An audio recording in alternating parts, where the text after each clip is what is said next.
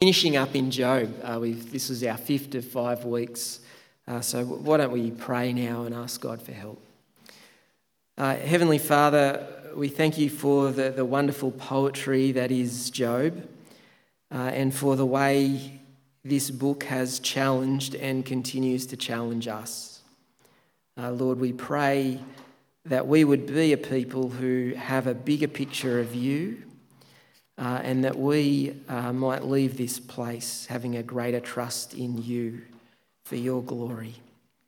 Amen. Uh, I wonder what your expectation for life uh, here and now uh, actually is. When you get up in the morning, uh, how do you expect the, the day? To go. Obviously, there's the, the bigger life circumstances that are not the everyday, uh, but what is your everyday expectation of ordinary life? It's an important question, isn't it? Uh, for our expectation will shape how we think and feel about what's happening with us and what's happening around us.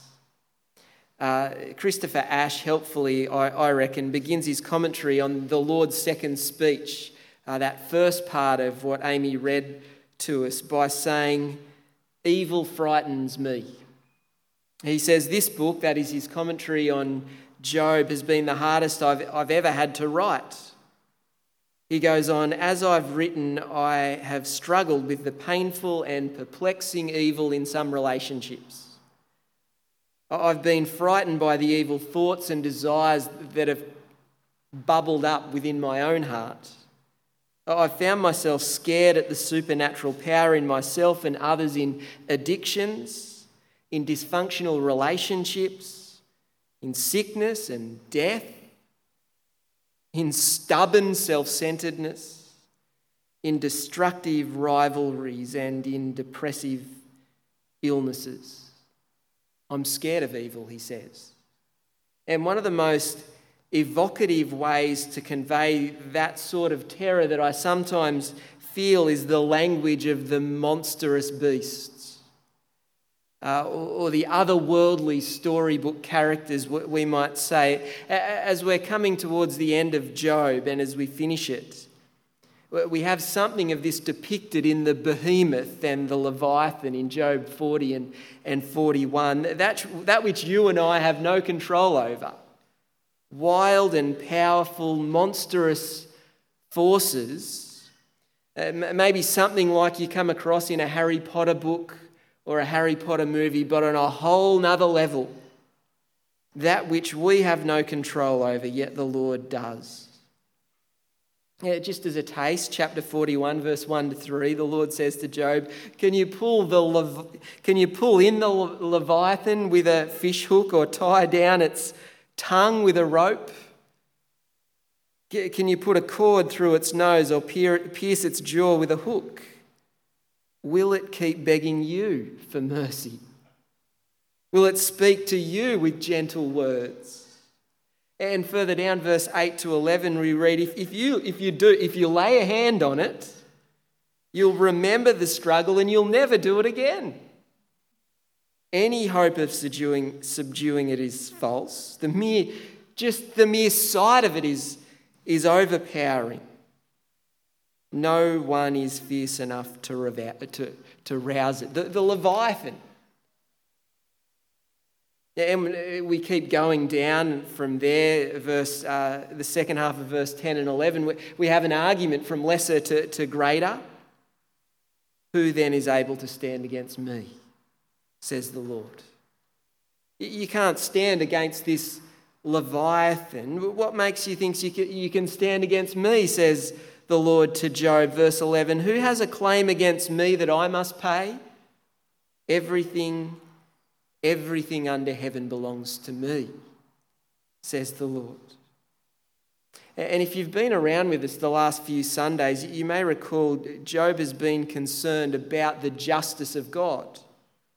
Uh, as Job, a real man, really suffers. Our writer makes it clear that Job's an innocent sufferer.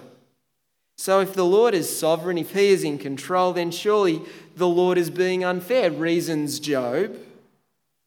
What's going on for Job doesn't seem to make sense within the Lord's ordered creation. But in this great book of Job, we're reminded of the reality of evil, aren't we? There is more to life than what we can see and, and, touch, and it's, it's not all neat and tidy at this point.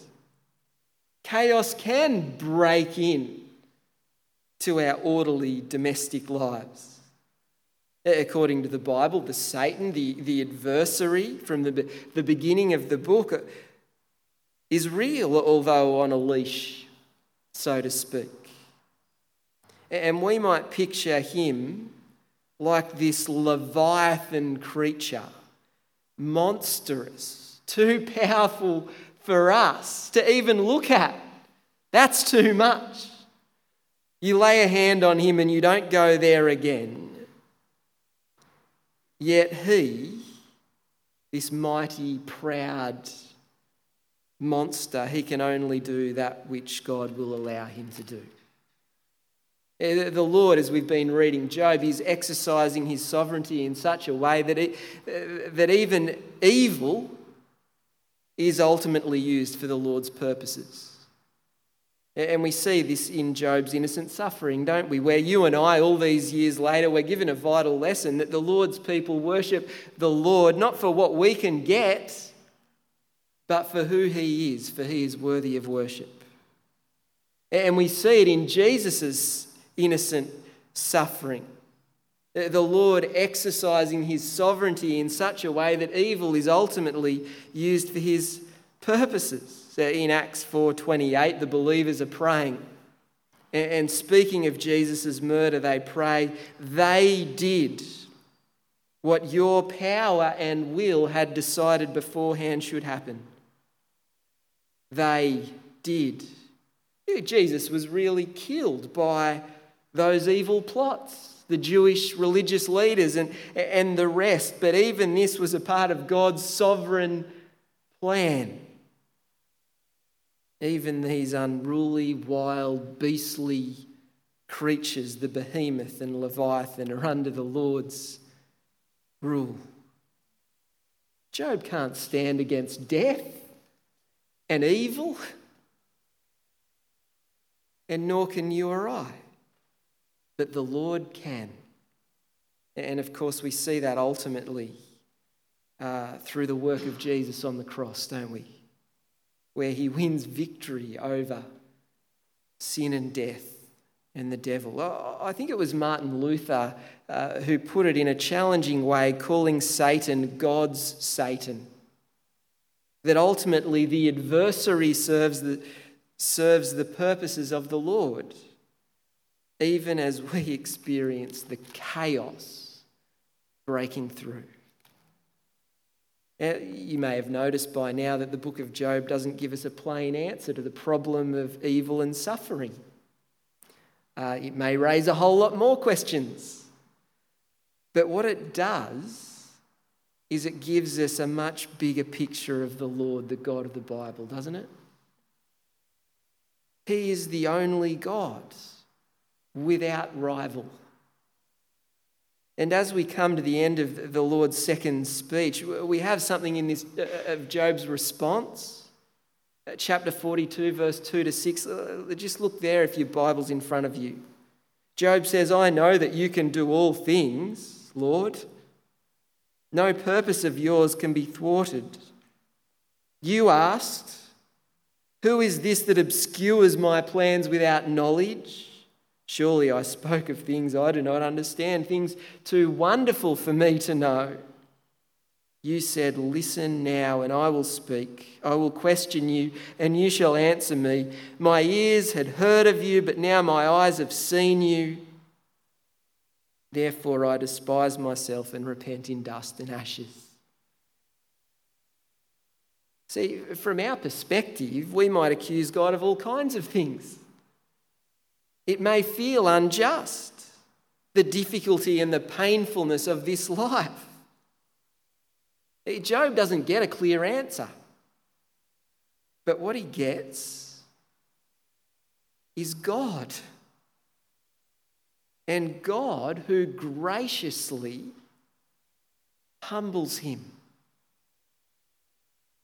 Uh, you think about your prayer life. Uh, we often pray for success, don't we? Uh, we have youth group here on a Friday afternoon. Uh, often it's about exams and assignments, success in, in those. Or, or, an adult, it could be work or, or the business, some, some other kind of success. But success, it can lead to pride, can't it? And pride to self confidence. And self confidence, I don't need God. And I don't need God leads to hell. Sometimes God uses the real difficulties of life that we might rely on Him and cry out to Him, be humbled by Him.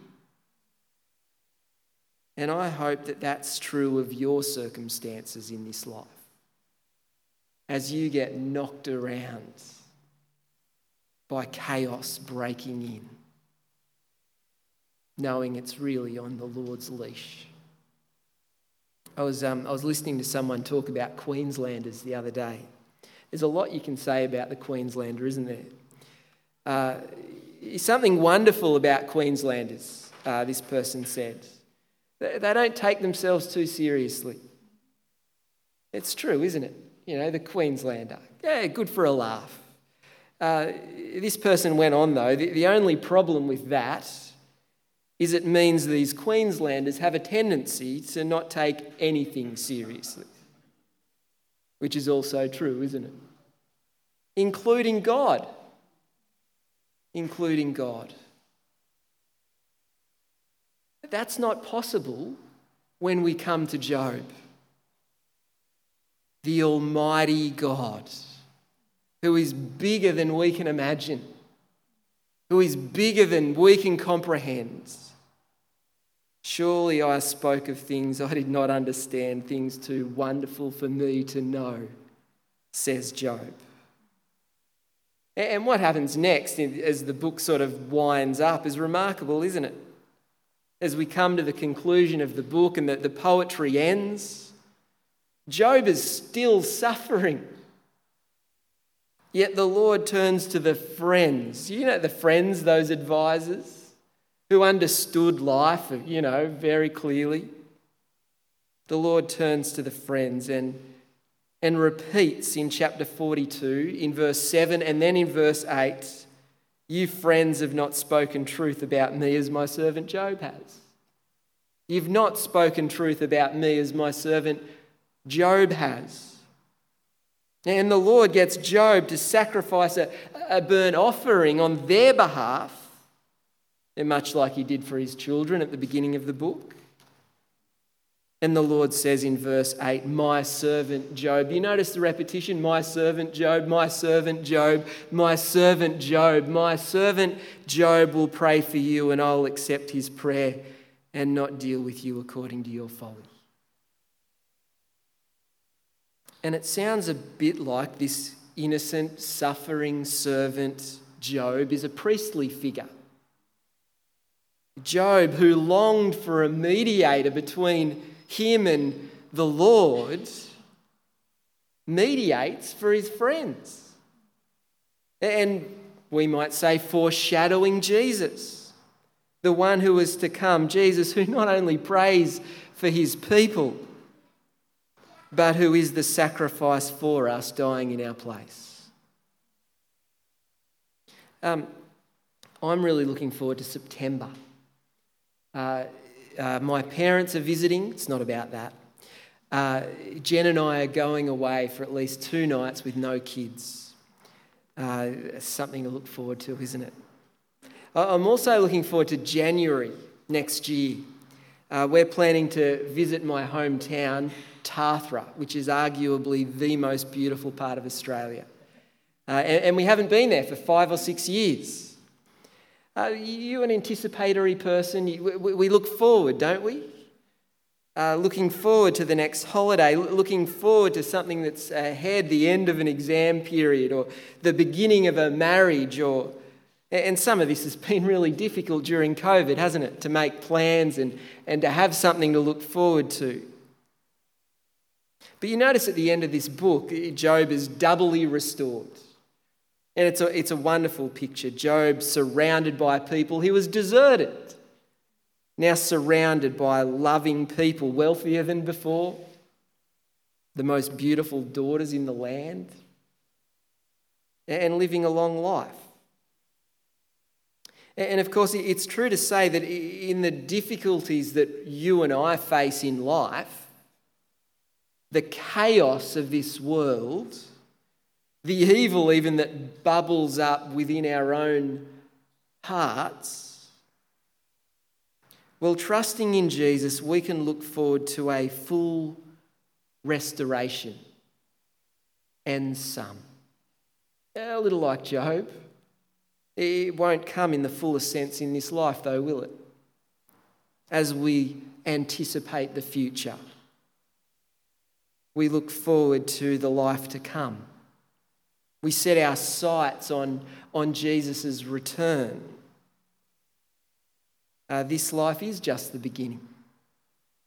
You know, uh, we did James last year or something, and in that New Testament book of James, James picks up Job as an example. And he says to his reader, You've heard of Job's perseverance and have seen what the Lord finally brought about. And he says, The Lord is full of compassion and, and mercy. And James is writing to a people who are struggling and he encourages them to do what? To wait, to wait, and not for September or January, but for the Lord's coming. To persevere until that final day when we will see Jesus face to face, when everything will be made right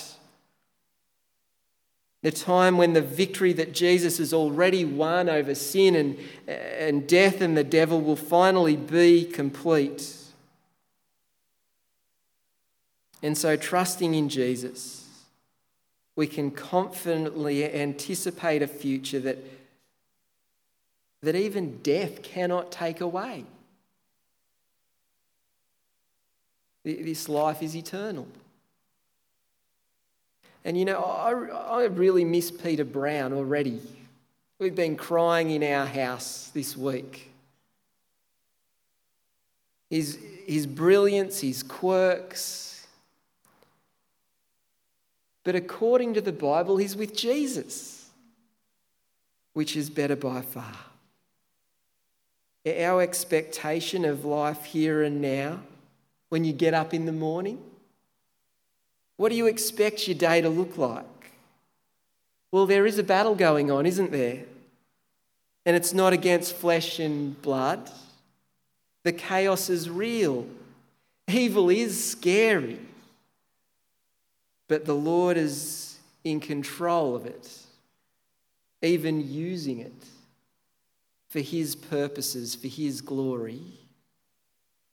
And knowing this, it must shape how we think and feel about what's going on with us and what's going on around us.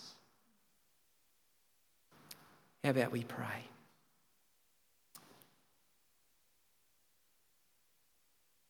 Our Heavenly Father, uh, we sort of want to recognise the pride in us. That there's a sense in which we think we can do it separate from you, this life. Uh, at times, we even think we can tell you how things should be. And Lord, that we at times even scream out and, and argue that you're, you're unfair. And we thank you that we see in Job that there seems to even be a rightness in that for us in our, in our weakness and as emotional beings that we, we, we can cry out to you in our struggles. That we worship a God who is robust enough for us to scream. And we praise you for that. But Lord, we pray that in the chaos of this life, that there would be a humbling of us that we might rely on you and that you would give us a picture of you that is big and mighty and that we might see you as greater and more transcendent, that, uh, that we wouldn't stick you in a box and tell you what to do, but that we would bow down in worship. Our Father in heaven, we praise you. We praise you that while there is chaos in this world, you are in control of it. We thank you for the wonderful security that brings us as we face a new day that will have difficulties in it. And Lord, we pray that we would be anticipatory people for the holiday, sure, but even more so, Lord, that we might long to be with you. And we thank you that this is the greatest thing of all. Now, Lord, we Pray that you would be with us as we live in the difficulty of this life. And we pray that you would be adding to your number in this region, day by day, those who are being saved. We pray in Jesus' mighty name. Amen.